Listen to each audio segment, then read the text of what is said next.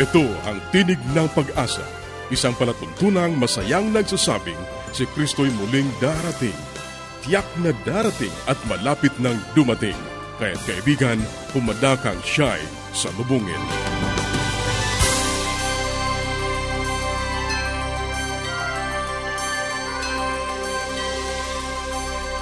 Ang programang ito ay inihahatid ng Adventist World Radio.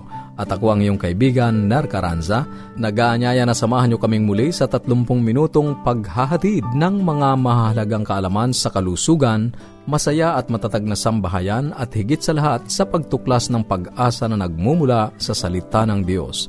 Binabati natin ang ating mga kababayan sa iba't ibang panig ng daigdig. Maraming salamat sa inyong pagsubaybay, sa inyong pagsuporta sa ating palatuntunan. Sana'y patuloy ninyong maranasan ang pag-iingat ng ating Panginoong Diyos. Sa mga kaibigan natin na hindi pa nagkakaroon ng mga aklat at mga aralin sa Biblia na aming ipinamimigay ng libre, maaari lamang kayong makipag-ugnayan sa amin sa pamamagitan ng panulat, sumulat sa Tinig ng Pag-asa, P O. Box four oh one, Manila, Philippines. Tinig ng Pag-asa, P O. Box four oh one, Manila, Philippines. Maaari ka rin mag-email sa tinig at a w r dot org, tinig at a w r dot org, o kaya ay mag-text sa Globe zero nine one seven one seven four two seven seven seven, zero nine one seven one seven four two seven seven seven, at sa Smart zero nine six eight eight five three six six zero seven, zero nine six eight eight five three six six zero seven. Pwede rin po sa ating Facebook page, facebook dot com slash a w r luzon philippines, facebook dot com slash a w r luzon philippines, o dumalaw sa ating website w w w dot a w r dot org, w w w dot a w r dot org. Sa ilang saglit, ang Buhay Pamilya.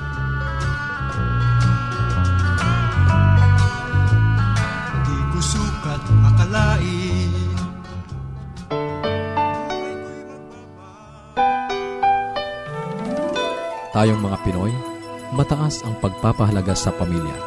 Walang hindi kagawin, lahat kakayanin. Kahit buhay, itataya natin. Kahit anong hirap, kahit anong bigat, wala yan basta't para sa pamilya. Kaibigan, kamusta ka na?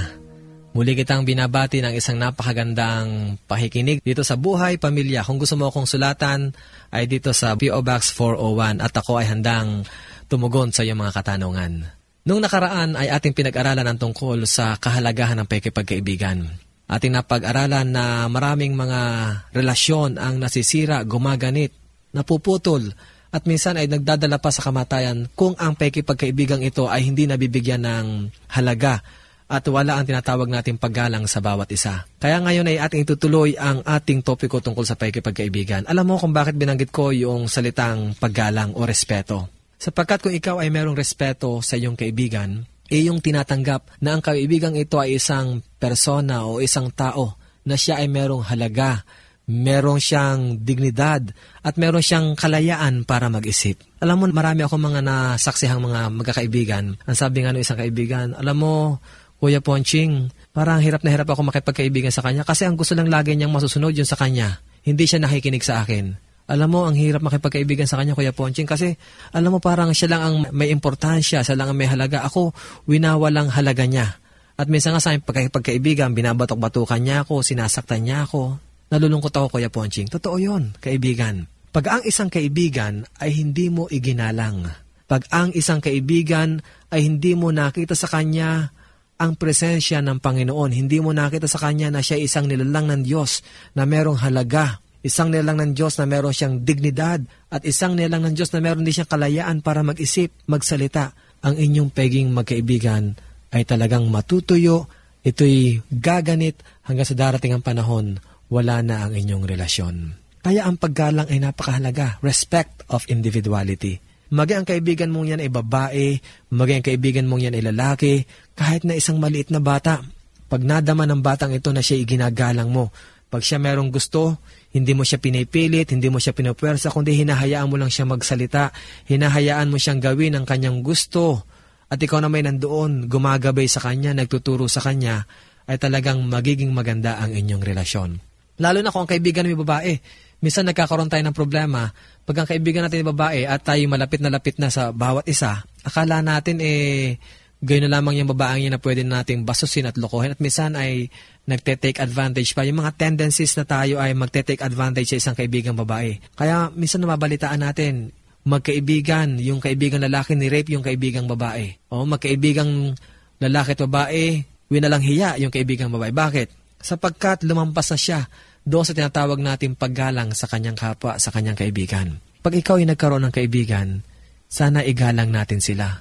Sapagkat ang pakikipagkaibigan ay isang kaloob na mula sa ating Panginoong Diyos, na yan ay ating bibigyan ng, kumbaga, ng kulay habang tayo ay nabubuhay sa lupang ibabaw.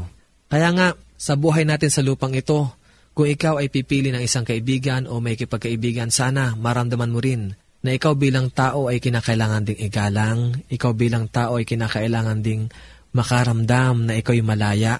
Ikaw bilang tao, kinakailangan din makaramdam na ikaw ay merong dignidad na kung saan itong dignidad na ito ay daladala mo kahit saan ka makarating, kaibigan. Kaya napakaganda. Ang Diyos ay napakabuti. Hindi lang niya tayo nilang na isang spiritual na tao, isang physical na tao, isang emotional na tao, isang mental na tao, kundi bagkos nilalang niya tayo na isang social na tao. We are social beings. Isang kakaibang regalo ng Diyos para sa atin upang ma-enjoy natin ang friendship ng bawat isa. Kaya kaibigan, sana alalahanin mo ang tatlong mahalagang sangkap na ito, na pag ikaw'y gumalang sa isang tao, nandyan ang kanyang worth, nandyan ang kanyang dignity, at nandyan ang kanyang free will. Kaibigan, basbas ang kanawa ng Diyos at sana maramdaman mo na ito rin ang ginawa ng Diyos para sa iyo. Kung kaya nga ang Diyos ay nagkatawang tao sapagkat gusto Kanyang iahon sa pagkalugmok mo sa kasalanan sapagkat ikaw ay merong halaga sa Kanya. Basbasang ka, kaibigan.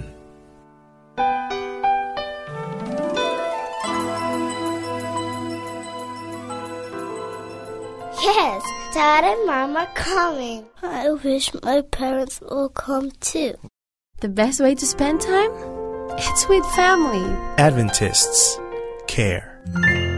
Patuloy kang nakikinig sa Tinig ng Pag-asa. Kung mayroon ka mga katanungan o anuman ang nais mong iparating sa amin, o kung nais mong magkaroon ng libreng aklat na aming ipinamimigay, sumulat ka lamang sa Tinig ng Pag-asa, P O. Box four oh one, Manila, Philippines. Tinig ng Pag-asa, P O. Box four oh one, Manila, Philippines. O mag-email sa tinig at a w r dot org. Tinig at a w r dot org. Maaari ka rin mag-text sa Globe zero nine one seven one seven four two seven seven seven. zero nine one seven one seven four two seven seven seven. At sa Smart zero nine six eight eight five three six six zero seven. zero nine six eight eight five three six six zero seven. Susunod ang Gabay sa Kalusugan.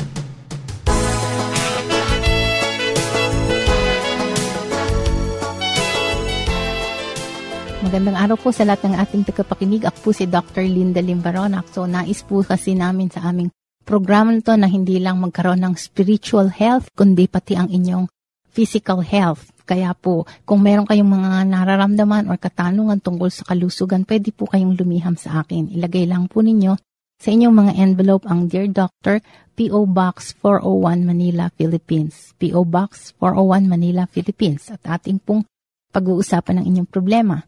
Ito pong ating nakaraang program ay pinag-uusapan po natin yung gastroesophageal reflux disease or GERD na tinatawag, kasi meron pong lumiham sa akin na ang kanyang diferensya ay sampung taon nang paulit-ulit ang sinisikmura siya. No? At sabi daw, no, endoscopy na siya, yung sinilip. Isang instrumento to na parang kasing laki ng ballpen, ngunit ito ay isang pliable, no, parang kumbaga ikawad ng kuryente, no, tube lang yan, ipapasok sa lalamunan at sisilipin yung inyong bituka or sikmura, at ang nakita daw ay may gasgas nga. So ang sabi ko, baka ito ay gawa ng gastroesophageal reflux disease. Ito ay dahil masyadong acidic, no, at pag humihiga yung acid bumabalik, so yung dugtungan ng stomach at yung esophagus, no, yung mula po sa bibig natin, pag lumunok tayo, tuloy sa lalamunan, tapos dadaan po yan ng esophagus at doon na po mahuhulog sa stomach. So yung junction na yon o yung ugpungan, yun po ang nagagasgas kung kayo po ay masyadong acidic. Ang mga pagkain ay yung mga mahirap tunawin, ano, yung mga karne or yung mga processed foods, yung maraming mga chemicals, yan po ang pinakangkaraniwan, no, yung mga tusino, longganisa, yung may mga tenderizer, no, yung nilalagyan po ng mga chemicals para lumambot ang karne, no. So ganun din po yan, pati sikmura ninyo ay naaapektuhan. So kung ikaw ay umiinom ng alak or ng beer, kung ikaw ay naninigarilyo, yan din ay nakakadagdag ng acidity sa tiyan, ano. In fact, pati yung mga suka, yan po ay hindi dapat nating kinakain sa ating hapagkainan, no? In fact, dapat bihira lang or pamisan-misan. Pero kung laging ang pagkain ay may mga suka o may mga maaasim, yan isang cause din yan ng hyperacidity at itong gastroesophageal reflux disease na sinasabi natin. At sometimes, no, meron namang isang cause pa rin ng pagsasakit-sakit ng sikmura ay yung ulcer. Ngunit the fact na nasilip na yung sikmura mo at hindi naman sinabing may ulcer ka, so maaring hindi yun ang karamdaman, ngunit bilang dagdag kaalaman, ano, ang ulcer ay ganun din, nagkakaroon din ng pananakit ng sikmura, lalo na kung after kumain, ano, busog na nga, tapos sumasakit pa ulit, no, yun, maaring isang simptomas. Ang iba naman, by the time malaman na sila ay may ulcer, ay dumudumi sila ng kulay itim, no, tsokolate ang kulay or kulay bagoong, kasi ito ay yung patay na dugo, no, nagbibleed na ang kanyang ulcer. Minsan, meron ding mga ulcer na sanhi ng pag-inom ng gamot, no? So, kaya hindi natin na-advise yung basta-basta lang iinom ng gamot, lalo na yung mga pain relievers, yung mga aspirin, or yung tinatawag nating non-steroidal anti-inflammatory, yung mga diclofenac, mga ganyang klase po, no? Hindi na po ako magbabanggit ng mga brand, pero yung mga, usually gamot ito sa mga arthritis, o kaya yung mga steroid na gamot, no? Nakaka- pagpadugo ng sikmura, yan ay nakakapagpasakit din at nakakakos ng ulcer. So, yung ulcer din ay isa pang dahilan ngayon ay tinatawag na dahil may infeksyon. Kasi naitanong mo, baka may infeksyon ka. Yung Helicobacter pylori, so po'y bagong mga nineteen nineties lang po ito na-discovery, early nineteen nineties, na meron pong bakterya na nagkokos pala ng ulcer, yung Helicobacter pylori. Hindi naman po direct nilang natagpuan, ngunit malaking porsyento ng mga pasyente na may ulcer ay associated sa bakterya na ito, no? So, ngayon, pag tinreat ang ulcer, hindi lang binibigyan ng gamot sa ulcer, kundi binibigyan din ng antibiotic, no? So, yan ang isang kadahilanan ng ulcer. So, hanggang dito na lang po tayo. Maraming salamat sa inyong pakikinig. Sana po ay meron kayong kahit konting natutunan sa ating programa ngayong araw na to. Paging Doctor Rodriguez, you're needed at room three two one. Doctor Rodriguez, Missus Martinez, three two one, kailangan na po nating i-dialysis ang asawa ninyo. New outlook and a healthy lifestyle makes a big difference. Adventists care. Ang inyong napakinggan ay ang bahaging gabay sa kalusugan, at bago tayo dumako sa pag-aaral ng Biblia, muli ka naming inaanyayahan, kaibigan, na makipag-ugnayan sa amin. Anuman ang nais mong iparating, maaari kang mag-email sa tinig at a w r dot org, tinig at a w r dot org, o kaya ay mag-text sa Globe zero nine one seven one seven four two seven seven seven. zero nine one seven one seven four two seven seven seven, at sa Smart zero nine six eight eight five three six six zero seven, zero nine six eight eight five three six six zero seven, o kaya ay magpadala ka ng mensahe sa ating Facebook page, facebook dot com slash a w r luzon philippines, facebook dot com slash a w r luzon philippines. Dadako na tayo sa pag-aaral ng Biblia. Kumusta ka, kaibigan? Napakabuti ng Panginoon sa iyo. Kanyang pinapalasap ang kanyang pag-ibig, ang kanyang biyaya sa iyo, kaibigan. Muli, narito ang iyong kaibigan sa Himpapawid, Pastor Romeo Mangiliman. Dadako tayo sa ating pag-aaral sa Salaysay, ika-limangput-apat, kay Doctor Martin Luther.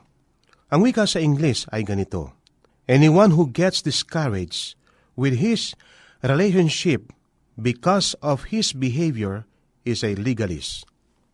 Ang sinumang pinaghihinaan ng kalooban sa kanyang pakikipag-ugnay dahil sa kanyang asal ay isang legalista. Ano ba ang ibig sabihin ng legalista? Sangayon sa karaniwang pagkahulugan, siya ay sinumang umaasa na tutungo sa langit sa pamamagitan ng pagsunod sa kautusan. Ang isang pagano o ang hindi naniniwala sa Diyos ay hindi maaring maging legalista sapagkat hindi siya naghahanap ng kaligtasan. Ngunit ang sinuman na may pag-asa ng kaligtasan at ibinabatay ang gayong pag-asa sa kanyang sariling mabuting mga gawa o sa kanyang pagsunod sa sariling kabutihan sa anumang paraan ay isang legalista. Ang payak na katotohanan ng kaligtasan sa pamamagitan ng pananampalataya lamang kay Kristo ay ito, na wala tayong magagawang anuman upang tayo ay maligtas. Mari lamang nating tanggapin ito bilang isang kaloob sa pamamagitan ng paglapit sa nagkakaloob. Napag-uusapan na natin na ang kaloob na kaligtasan ay dapat tanggapin araw-araw at hindi lamang minsan at panghabang panahon na sa pasimula ng buhay Kristiyano. Gayunman ay muli at muli nating narinig ito. Sinubok ko na ang taimtim na buhay at wala naman itong ibinunga sa akin. Ano ang ibig sabihin?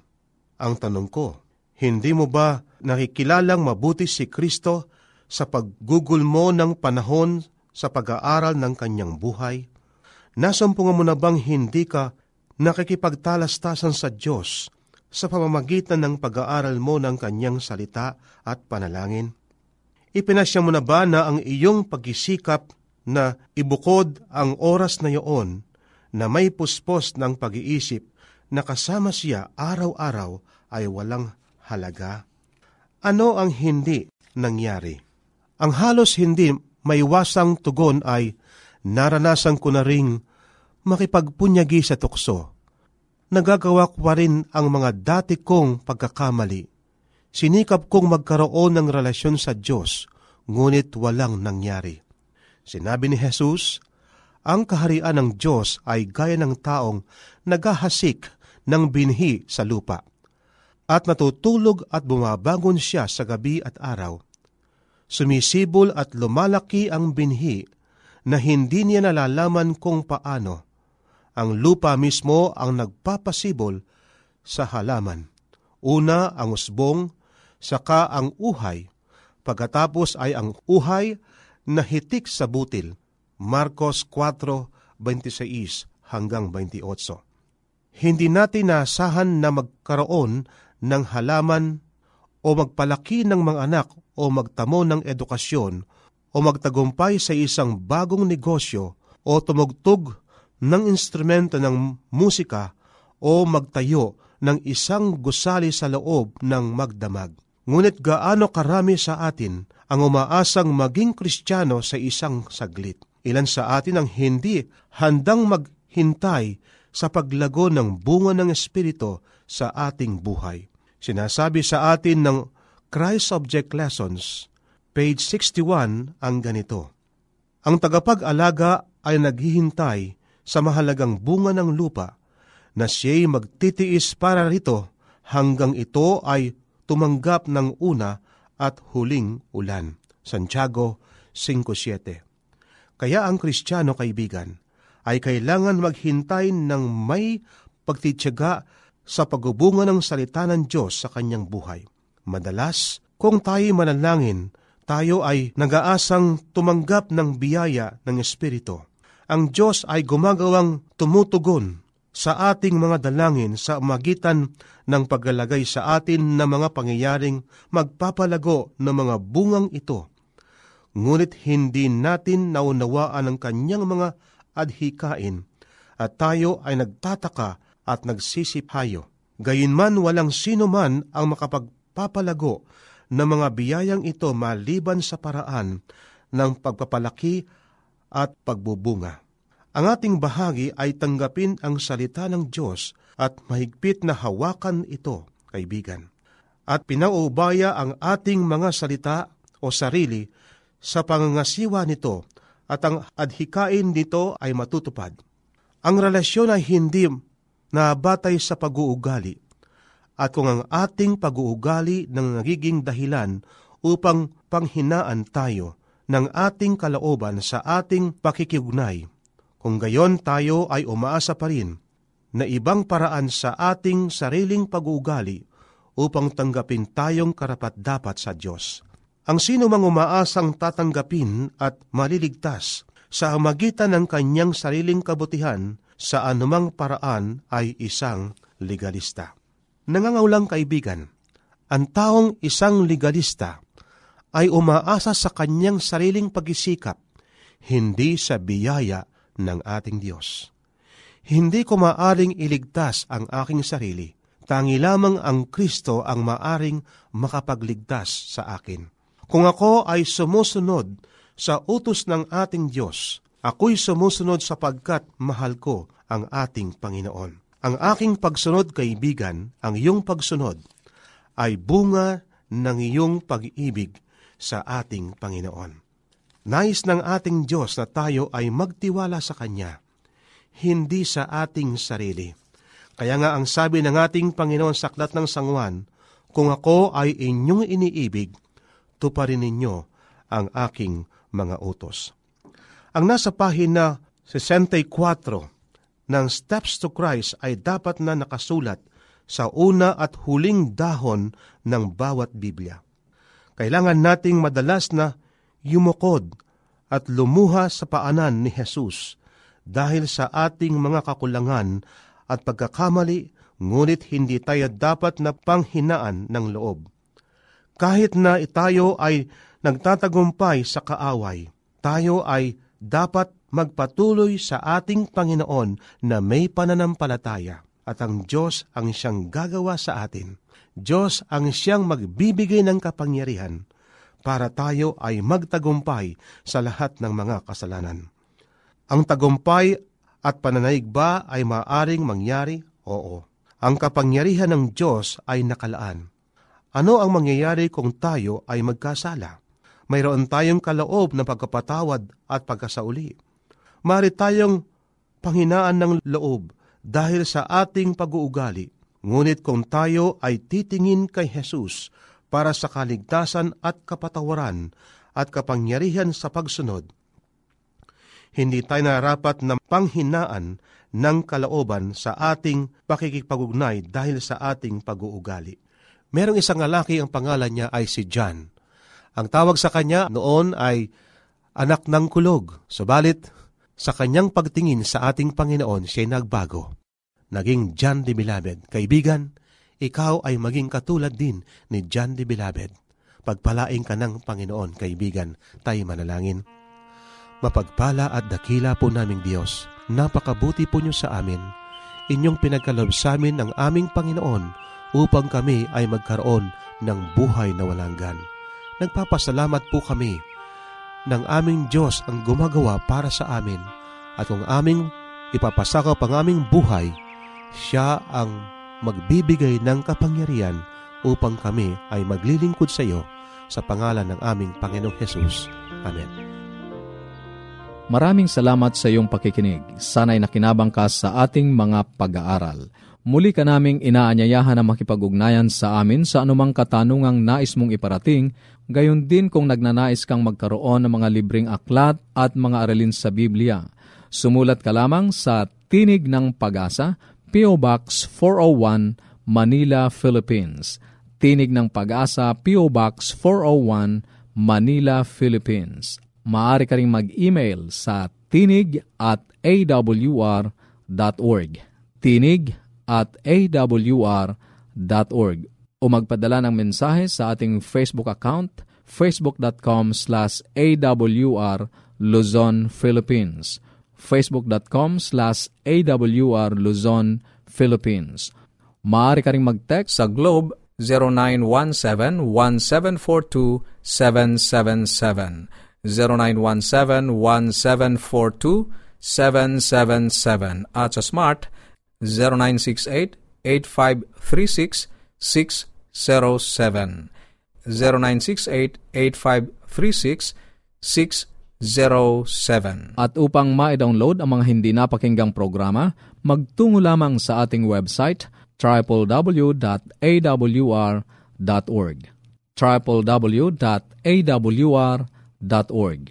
Sa mga kababayan nating nasa Estados Unidos, maaari nyo na ring mapakinggan sa inyong mga cellphone ang ating programa. Idaya lamang ang seven one two four three two nine nine seven five seven one two four three two nine nine seven five.